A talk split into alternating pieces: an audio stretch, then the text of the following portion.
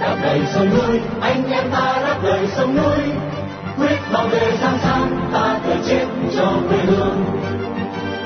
Đây là đài phát thanh đáp lời sông núi, tiếng nói của những người Việt tha thiết với tiền đồ tổ quốc và hạnh phúc của toàn dân do lực lượng cứu quốc thực hiện, phát thanh mỗi ngày từ 7 giờ 30 đến 8 giờ tối giờ Việt Nam trên làn sóng ngắn 9.670 km chu kỳ.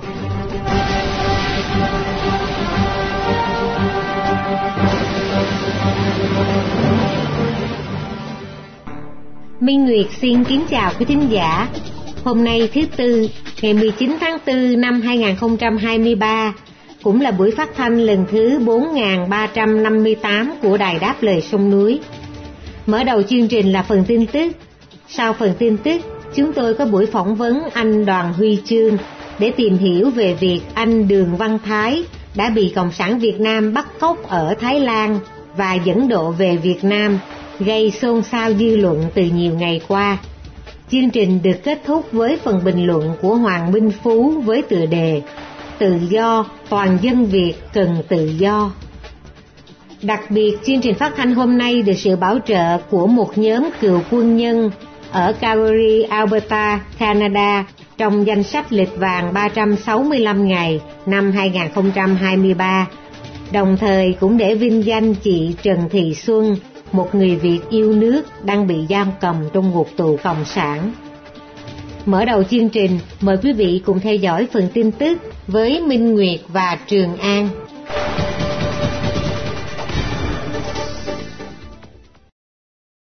Viện Kiểm soát thành phố Đà Nẵng từ chối đăng ký bào chữa của luật sư cho ông Bùi Tuấn Lâm.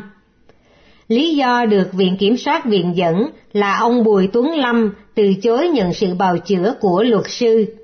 Thông báo của Viện Kiểm soát Nhân dân Đà Nẵng phát đi ngày 12 tháng 4, nhưng đến ngày 18 tháng 4 mới đến tay các luật sư, nghĩa là phải mất 6 ngày thay vì 1 đến 3 ngày như thông thường cho các dịch vụ chuyển phát nhanh nội địa.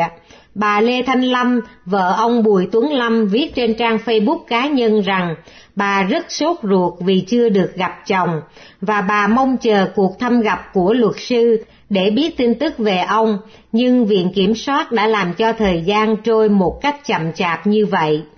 Bà Lê Thanh Lâm nói rằng bà không tin chồng mình từ chối luật sư vì chính ông Lâm trước khi bị giải đi đã dặn vợ mời luật sư cho mình. Ông Bùi Tuấn Lâm, 39 tuổi, cựu thành viên con đường Việt Nam bị bắt ngày 7 tháng 9 năm 2022 với cáo buộc tuyên truyền chống nhà nước. Ông Lâm được cộng đồng mạng xã hội gọi là Thánh Rắc Hành sau khi đăng một video clip diễu nhại động tác rắc muối của đầu bếp Shopee khi phục vụ món bò giác vàng cho Bộ trưởng Công an Tô Lâm khi ông này đi công du nước ngoài vào năm 2021. Bảo quyền Việt Nam áp dụng biện pháp đàn áp xuyên quốc gia. Tổ chức nhân quyền Freedom House đã trích dẫn vụ ông Đường Văn Thái, một người tị nạn tại Thái Lan đột nhiên bị mật vụ Việt Nam thông báo bắt giữ, khiến nhiều người nghĩ đến hai trường hợp của ông Trình Xuân Thanh và Trương Duy Nhất cũng bị bắt cóc đưa về Việt Nam chịu án tù. Trong báo cáo đưa ra, tổ chức này nói rằng Việt Nam là quốc gia có các cuộc tấn công những cá nhân ở nước ngoài với biện pháp đàn áp xuyên quốc gia theo báo cáo này, bà quyền Cộng sản Việt Nam bị cáo buộc thực hiện một số chiến thuật trong việc đàn áp xuyên quốc gia, bao gồm tấn công trực tiếp, tấn công trực tiếp có phối hợp với quốc gia khác, kiểm soát sổ thông hành và sử dụng nhu liệu gián điệp. Chia sẻ sâu hơn về tình hình ở Việt Nam, ông Brady Valham, người đồng tác giả của bản báo cáo này, cho biết hầu hết các vụ đàn áp xuyên quốc gia do bạo quyền Việt Nam trực tiếp thực hiện đều diễn ra ở các quốc gia khác trong khu vực sông Mekong. Chỉ có vụ bắt cóc Trịnh Xuân Thanh là xảy ra ở Đức. Vấn đề kiểm soát sổ thông hành vào tháng 6 năm 2017, Việt Nam đã tước quyền công dân của ông Phạm Minh Hoàng, một công dân người Pháp, trước khi trục xuất ông về Pháp. Nhà báo Lê Trung Khoa từ Đức cho biết là Tòa đại sứ Việt Nam tại Đức từ chối cấp mới sổ thông hành khi hết hạn vào năm 2018. Vào tháng 3 năm 2020, blogger nổi tiếng của Việt Nam đang lưu vong tại Đức là ông Bùi Thanh Hiếu tuyên bố là ông sẽ không viết nữa do người mẹ 86 tuổi và các thành viên khác trong gia đình của ông ở quê nhà phàn nàn về việc ông bị tác động bởi an ninh. Ngoài ra, Bảo quyền Cộng sản Việt Nam còn trao trả những người tị nạn như Trung Cộng hay Miến Điện đang lẫn trốn tại Việt Nam về lại đất nước của họ. Điển hình như vụ bàn giao cho Miến Điện 154 người tị nạn Rohingya và nhà đấu tranh Đổng Quảng Bình bị trả về cho Trung Cộng vào năm ngoái. Việt Nam yêu cầu rà soát 6 tập đoàn Hoa Kỳ và Trung Cộng. Bộ Thông tin và Truyền thông Việt Nam, tức Bộ 4T, vừa yêu cầu các công ty cung cấp dịch vụ qua mạng lưới Internet rà soát hoạt động hợp tác và cho thuê dịch vụ với 6 tập đoàn đang cung cấp dịch vụ phát thanh truyền hình, bao gồm 3 công ty Mỹ, Netflix, Apple, Amazon và ba công ty Trung Cộng là Tencent, IQ, IYI và Hồ Nam. Một trong những quy định là buộc các công ty nước ngoài phải có giấy phép cung cấp dịch vụ. Bộ 4T nói việc rà soát là nhằm bảo đảm nội dung hợp tác không vi phạm những quy định cấm, cũng như không gián tiếp tạo điều kiện để các công ty này vi phạm quy định pháp luật Việt Nam. Netflix đã xác nhận sẽ cung cấp dịch vụ truyền hình trả tiền tại Việt Nam. IQIYI, Tencent và Apple sẽ điều chỉnh hoạt động để chỉ phổ biến phim trên không gian mạng tại Việt Nam. Công ty Hồ Nam và Amazon cho biết sẽ không tham gia cung cấp dịch vụ truyền hình trả tiền tại Việt Nam. Trong yêu cầu, Bộ 4T ra lệnh các giới chức không chấp thuận quảng cáo của các công ty trên khi họ chưa thực hiện các quy định hoặc chưa có giấy phép cung cấp dịch vụ phát thanh truyền hình trả tiền. Trong quyết định được công bố vào ngày 18 tháng 4, Bộ 4T cũng yêu cầu các cơ quan phải duy trì đấu tranh với các nền tảng xuyên biên giới về vấn đề xử lý tin xấu độc và xem đây là nhiệm vụ hàng đầu. Theo quyết định này, các công ty ngoại quốc phải ngăn chặn và tháo bỏ mọi thông tin độc hại trong vòng 24 giờ. Theo chiến lược phát triển lĩnh vực phát thanh truyền hình đến năm 2025, Bộ 4T đặt mục tiêu gia tăng thuế bao truyền hình trả tiền lên đến 25 triệu người, gia tăng mức doanh thu truyền hình trả tiền từ 9.000 tỷ đồng lên 15.000 tỷ đồng. Hải đội Munich của Mỹ quay lại Biển Đông Hải đội hàng không mẫu hạm Munich của Mỹ đã quay lại Biển Đông và tham gia các huấn luyện trên biển, trên không và dưới biển. Cùng tham gia những hoạt động này còn có các chiến đấu cơ. Phó Đề đốc Christopher Sweeney ra thông báo về hoạt động của hải đội Munich như trên và cho biết rõ các hoạt động này nhằm hoàn thành cam kết với các đồng minh của Hoa Kỳ trong khu vực là Mỹ không bỏ đi đến nơi nào khác. Phó Đề đốc Sweetney khẳng định sự hiện diện của Hoa Kỳ trong khu vực nhằm giúp củng cố các tuyến liên lạc rộng mở trên biển và trật tự quốc tế dựa trên luật lệ. Đây là lần thứ ba hải đội mẫu hạm USS Minutes hoạt động tại Biển Đông kể từ khi được bố trí cho chương trình Ấn Độ Dương-Thái Bình Dương. Vào đầu tháng 4 vừa qua, hải đội này đã tham gia cuộc tập trận ba bên với quân đội Nhật Bản và Hải quân Nam Hàn tại khu vực Biển Hoa Đông. Mỹ trợ giúp Ukraine điều tra tội ác chiến tranh của Nga Bộ trưởng Tư pháp Mỹ Merrick Garland vào hôm 17 tháng 4 loan báo bộ này dự định bổ nhiệm một công tố viên và một cố vấn pháp lý để giúp Ukraine trong nỗ lực điều tra và truy tố các lực lượng Nga bị tình nghi phạm tội ác chiến tranh. Công tố viên sẽ có trụ sở tại The Hague theo thông báo của ông Garland sau cuộc gặp gỡ với giám đốc công tố viện Ukraine, ông Andriy Kostin. Ông Garland cho biết một cố vấn pháp lý thường trú cũng sẽ được cử đến tòa đại sứ Hoa Kỳ tại Kiev vào mùa hè này.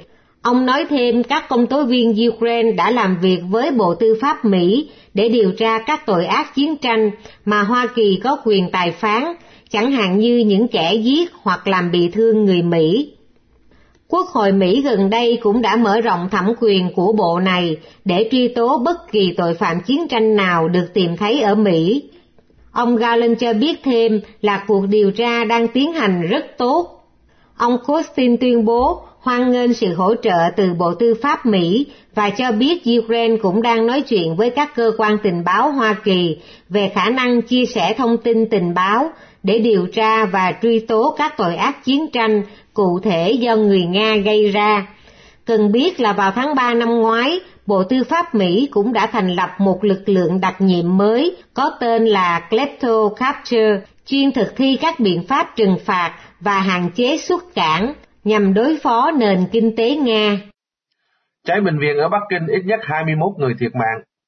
Ít nhất có 21 người đã thiệt mạng khi hỏa hoạn bộc phát trong khu nội trú ở bệnh viện tại thủ đô Bắc Kinh. Vụ hỏa hoạn tại bệnh viện Trường Phong ở quận Phong Đài vào hôm 18 tháng 4 đã khiến ít nhất 21 người thiệt mạng. Lửa đã bùng lên tại khoa điều trị nội trú của bệnh viện này. Sở cứu hỏa Phong Đài đã nhận được tin về vụ cháy lúc 1 giờ trưa. Ngọn lửa nhanh chóng được dập tắt, tuy nhiên công việc cứu nạn vẫn tiếp tục được tiến hành cho đến 3 giờ rưỡi chiều. Khoảng 70 bệnh nhân đã được di tản đi nơi khác. Các hình ảnh chia sẻ trên mạng cho thấy một số người nhảy ra khỏi cửa sổ và những người khác nhảy xuống các mái nhà thấp hơn. Tính đến 6 giờ chiều ngày 18 tháng 4, có 21 người chết được ghi nhận trong vụ hỏa hoạn này. Đây là một trong những vụ hỏa hoạn gây chết người nhiều nhất ở Bắc Kinh trong những năm gần đây. Số người tử vong đã vượt qua số người chết trong vụ hỏa hoạn năm 2017 khiến 19 người thiệt mạng trong một tòa nhà hai tầng chặt chội ở quận Đại Hưng thuộc ngoài ô phía nam của Bắc Kinh. Bệnh viện Trường Phong là một bệnh viện tư nhân được thành lập vào năm 1985, trực thuộc Tập đoàn Bệnh viện Trường Phong ở Bắc Kinh. Tập đoàn này được niêm yết trên thị trường chứng khoán. Chủ tịch Trung Cộng Tập Cận Bình ra lệnh phải nỗ lực điều trị những người bị thương, đồng thời kêu gọi các nhà chức trách thực hiện các biện pháp để ngăn chặn những vụ việc tương tự xảy ra.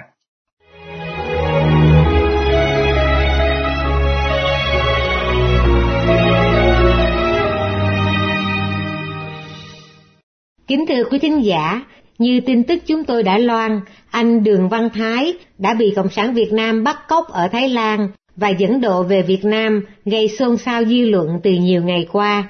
Để tìm hiểu thêm về sự việc này, phóng viên Thomas Việt có cuộc trao đổi với anh Đoàn Huy Chương, hiện đang ở Thái Lan và cũng là một người bạn của anh Đường Văn Thái tại Thái Lan. Minh Nguyệt xin mời anh Thomas Việt. Chào anh Đoàn Huy Chương, chúng tôi từ Radio Đáp Lời Sông Núi. Từ mối quan hệ của anh với anh Đường Văn Thái, thì nhà anh cho biết là việc anh à, Thái bị bắt cóc tại Thái Lan là như thế nào thưa anh? Dạ, à, xin đài à, xin chào phóng viên của đài Đáp Lời Sông Núi. Tôi là Đoàn Huy Chương. Thì nói về vấn đề mà bắt cóc của anh Đường Văn Thái ở Thái Lan này thì Lần cuối cùng tôi liên lạc với anh ờ, Đường Văn Thái là sáng ngày ờ, 13 tháng 4 năm ờ, 2023 lúc 8 giờ 30 và lúc đó tôi có trao đổi với anh Thái về một số việc bởi vì à, tôi với anh Thái rất là thân và um, muốn đi tới đi lui với nhau thì uh, để làm công việc thì tôi có nói chuyện với Thái là đổi xe để chúng tôi để tôi đi đi đón một đoàn khách uh, à, đưa một đoàn khách à, đi công việc bởi vì tôi thì cũng hay làm cái cái nghề hướng dẫn á.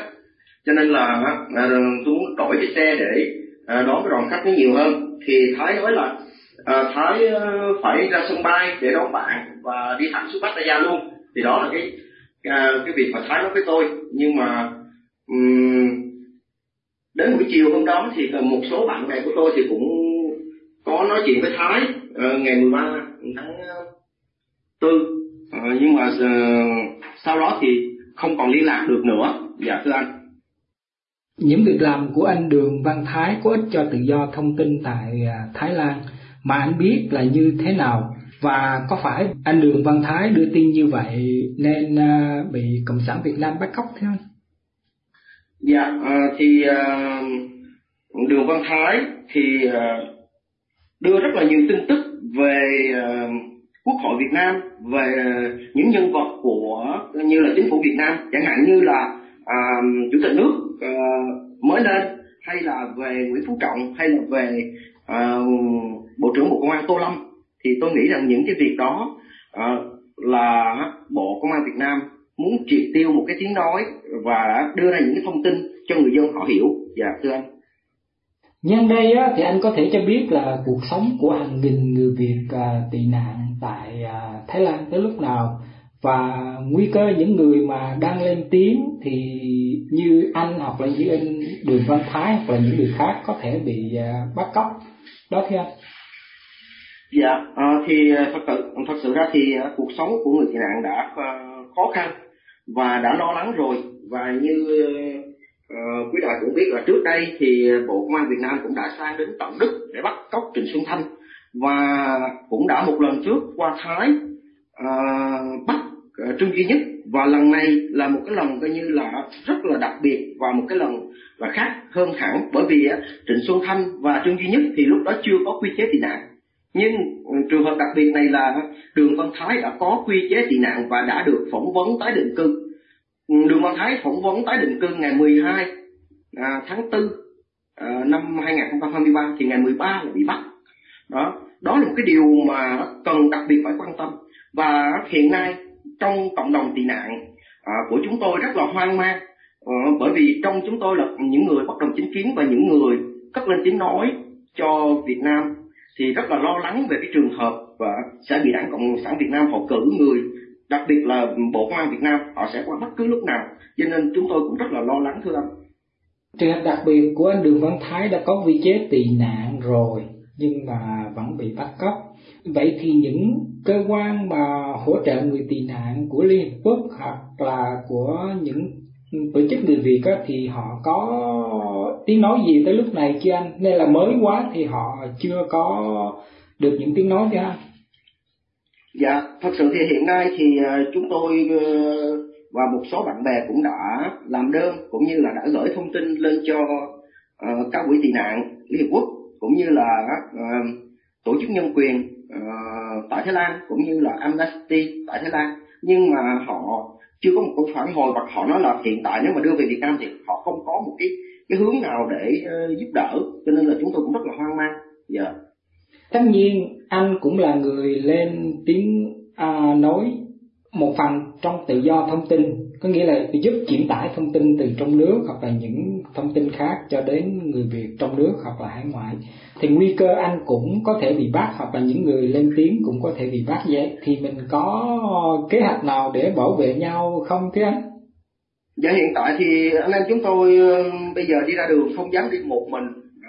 Những anh em chúng tôi hiện nay đi ra đường thì à, phải rủ một đến hai người để đi và luôn cảnh giác. Đó là một cái cái điều để phòng vệ thôi chứ thật sự nếu mà uh, họ muốn bắt thì cũng khó. Nhưng mà trước mắt thì chúng tôi chỉ biết là như vậy tự bảo vệ nhau như vậy thôi. Dạ thưa anh.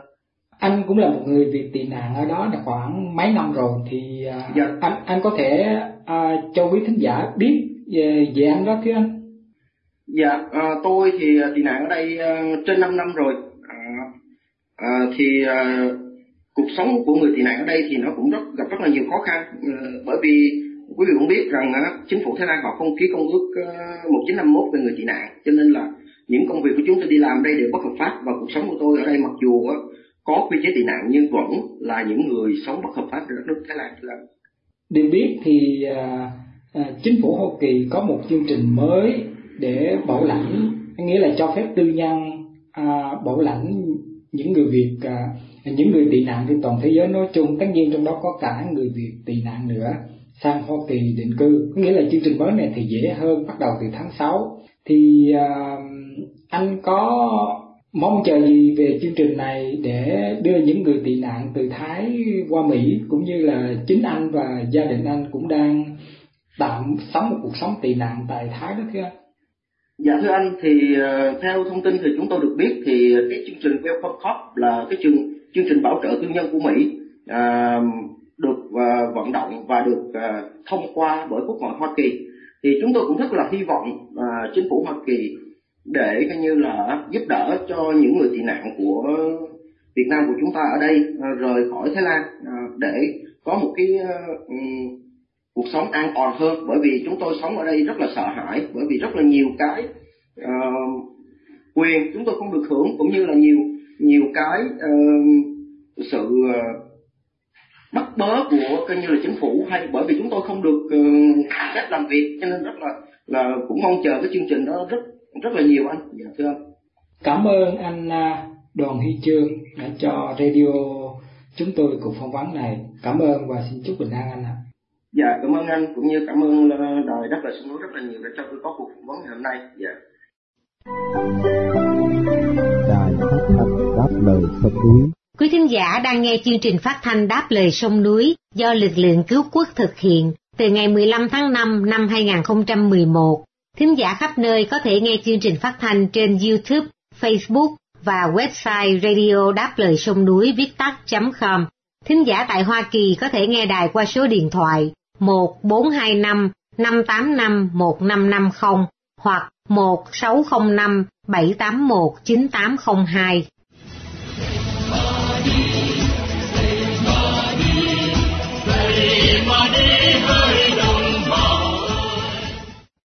Kính thưa quý thính giả, hiểm họa lớn lao nhất của dân tộc Việt suốt gần 5.000 năm lịch sử không phải là thiên tai, dịch hạch, đói khổ hay nô lệ ngoại bang.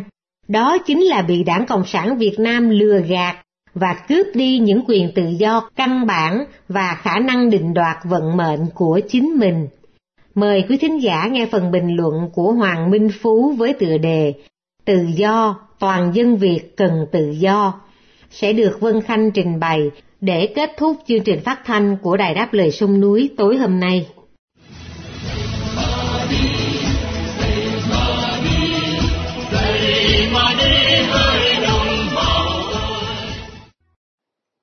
Khi nói đến tự do, tự do là một nhu cầu cần thiết, là điều phải có cho toàn nhân loại đang sinh sống trên địa cầu này, trong đó có dân tộc Việt, con cháu Lạc Hồng. Tự do là một món quà và là phần thưởng quý giá mà tạo hóa đã ban tặng. Tự do đến với chúng ta rất tự nhiên, không cần ai cho, cũng không cần phải xin mới có. Khi chúng ta được sống tự do là lúc chúng ta thể hiện đích thực sự sống của mình. Trong xã hội văn minh ngày nay, nhân loại đã ý thức rằng tự do là một thứ quyền rất thiêng liêng, là nền tảng của cuộc sống. Chính vì thế, các định chế quốc tế đã soạn ra bản tuyên ngôn quốc tế nhân quyền vào năm 1948. Bản tuyên ngôn này như là một tiêu chuẩn chung cho tất cả các quốc gia và dân tộc trên thế giới. Đó là kim chỉ nam cho các nhà lãnh đạo để họ thực thi những điều đã cam kết về tự do, nhân quyền cho người dân nước họ. Ai ai cũng được quyền tận hưởng, vì tự do là một phẩm giá bẩm sinh của loài người. Giá trị cao cả nhất của con người là tự do. Tự do là nền tảng của công lý và hòa bình. Thế mà tự do là hai tiếng kêu gào của người dân Việt suốt nhiều ngàn năm qua, đến nay vẫn chưa có. Hiện nay tự do là một nhu cầu cần thiết, một đòi hỏi cấp bách của toàn dân. Tự do là một đáp số đúng cho bài toán dân chủ, cho sự phát triển đất nước, cho hạnh phúc của toàn dân. Khi tự do nảy mầm thì đóa hoa dân chủ sẽ nở rộ.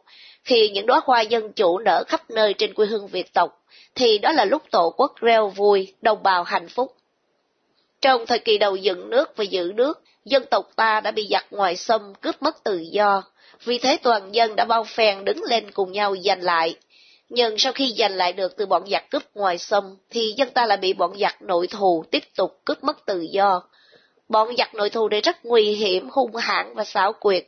Chúng lợi dụng lòng yêu nước của đồng bào, lừa dối bằng những chiêu bài mị dân như độc lập, tự do, hạnh phúc, đấu tranh giai cấp, giải phóng người nghèo, vân vân.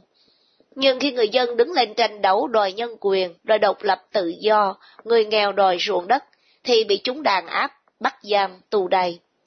Với xã hội văn minh ngày nay, tự do là một điều thiêng liêng không ai có quyền cấm kỵ. Có được tự do, chúng ta mới phát huy được quyền làm người, quyền sáng tạo khoa học kỹ thuật, hầu phục vụ tổ quốc và dân tộc, phục vụ nền kinh tế nước nhà, Kể từ ngày có đảng cướp gọi là Cộng sản trên quê hương Việt Nam, đồng bào ta đã bị cướp mất nhân quyền, bị cướp mất tự do, dân chủ. Toàn dân phải gánh chịu biết bao đau khổ, tan thương, tù đầy, đói sách. Đồng bào ta không được hành xử quyền tự do đích thực đã được bản tuyên ngôn quốc tế nhân quyền ghi rõ. Trong đó có quyền làm chủ đất nước, tự do bầu cử, ứng cử, tự do ngôn luận, tự do tín ngưỡng, tự do lập hội, tự do đi lại và cư trú, vân vân. Khi Tổ quốc được tự do, chúng ta sẽ xây dựng thế liên kết với các quốc gia văn minh, tạo điều kiện cho nhu cầu đầu tư kinh tế vào Việt Nam từ các tập đoàn tư bản tiên tiến trên khắp thế giới để đất nước được giàu mạnh. Lúc đó các thế lực quốc tế sẽ quan tâm ủng hộ nếu chúng ta bị tàu cộng xâm lược, đánh phá. Chúng ta sẽ được bảo vệ vì giá trị của tự do, dân chủ và độc lập chủ quyền của đất nước. Mạnh hơn nữa, thế giới tự do phải cần bảo vệ các nhà tư bản của họ đang hiện diện trên quê hương chúng ta. Toàn dân đã bị quân cướp nhân danh đảng, nhân danh xã hội chủ nghĩa, đội lớp chính quyền để cướp mất của chúng ta các quyền tự do. Khi những quyền tự do thiêng liêng của chúng ta bị cướp đi, chúng ta phải cần giành lại cho bằng được. Nhưng bằng cách nào để chúng ta giành lại? Toàn dân phải đòi hỏi và tranh đấu quyết giành lại tất cả những gì vốn có của ta, phải thuộc về ta, không ai có thể thay ta làm điều đó. Với tình hình xung đột như hiện nay, thế giới vẫn còn tồn tại một số nhà lãnh đạo độc tài, chủ trương hiếu chiến, tham vọng thực dân. Điển hình nhất là Nga Xô với Putin, Tàu Cộng với Tập Cận Bình. Thế giới văn minh đang từng bước tẩy chay cô lập những nhà lãnh đạo độc tài. Các doanh nghiệp tư bản chuyển hướng không có muốn đầu tư kinh tế với những quốc gia độc tài, thiếu tự do. Đất nước chúng ta đang nằm cạnh một nước tàu rộng lớn với dân số đông nhất thế giới, một cường quốc về quân sự sau Hoa Kỳ. Tàu là kẻ thù truyền kiếp của dân Đại Việt. Hiện tại bọn bành trướng Bắc Kinh đã xâm chiếm một phần lãnh thổ và lãnh hải của dân tộc ta. Chúng vẫn manh tâm muốn nuốt trọn giang sơn gẫm vóc của hình cầu chữ S này. Trước một hiểm họa như thế, đất nước ta cần phải có tự do và nhân quyền, chuyển hóa thể chế chính trị từ độc tài cộng sản sang dân chủ, hầu đa dạng hóa nền kinh tế, thu hút đầu tư từ các nhà tư bản để làm giàu cho đất nước. Khi đó, lợi tức người dân tăng cao, tệ nạn xã hội sẽ giảm, hối lộ cửa quyền sẽ khó tồn tại. Đó là lúc chúng ta có thể hiên ngang sánh vai với các quốc gia văn minh tiến bộ khác. Đất nước được gia nhập vào thế giới văn minh, cùng nhau quyết tâm thúc đẩy tiến bộ xã hội, nâng cao mức sống người dân trong một môi trường tự do, dân chủ và nhân bản. Quyền làm người được tôn trọng, không còn cảnh những kẻ nhân danh đảng để đàn áp, giết hại dân lành, người bóc lột người toàn dân phải quyết tâm đứng lên đáp lời sông núi, quyết giành lại tự do, quyết gia nhập vào tiến trình dân chủ hóa của nhân loại và quyết gia nhập vào nền kinh tế thế giới trong một môi trường tự do thật sự để tổ quốc giàu mạnh. Tự do là niềm hạnh phúc của toàn dân.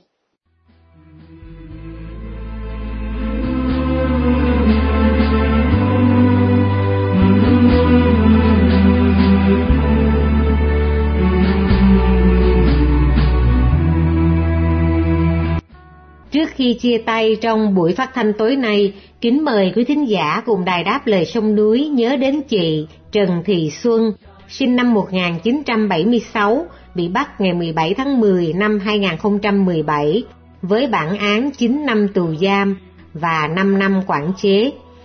Một người Việt đang bị nhà cầm quyền Cộng sản giam cầm trong ngục tù vì lòng yêu nước, lẽ phải và sự đóng góp tích cực vào tiến trình dân chủ hóa Việt Nam.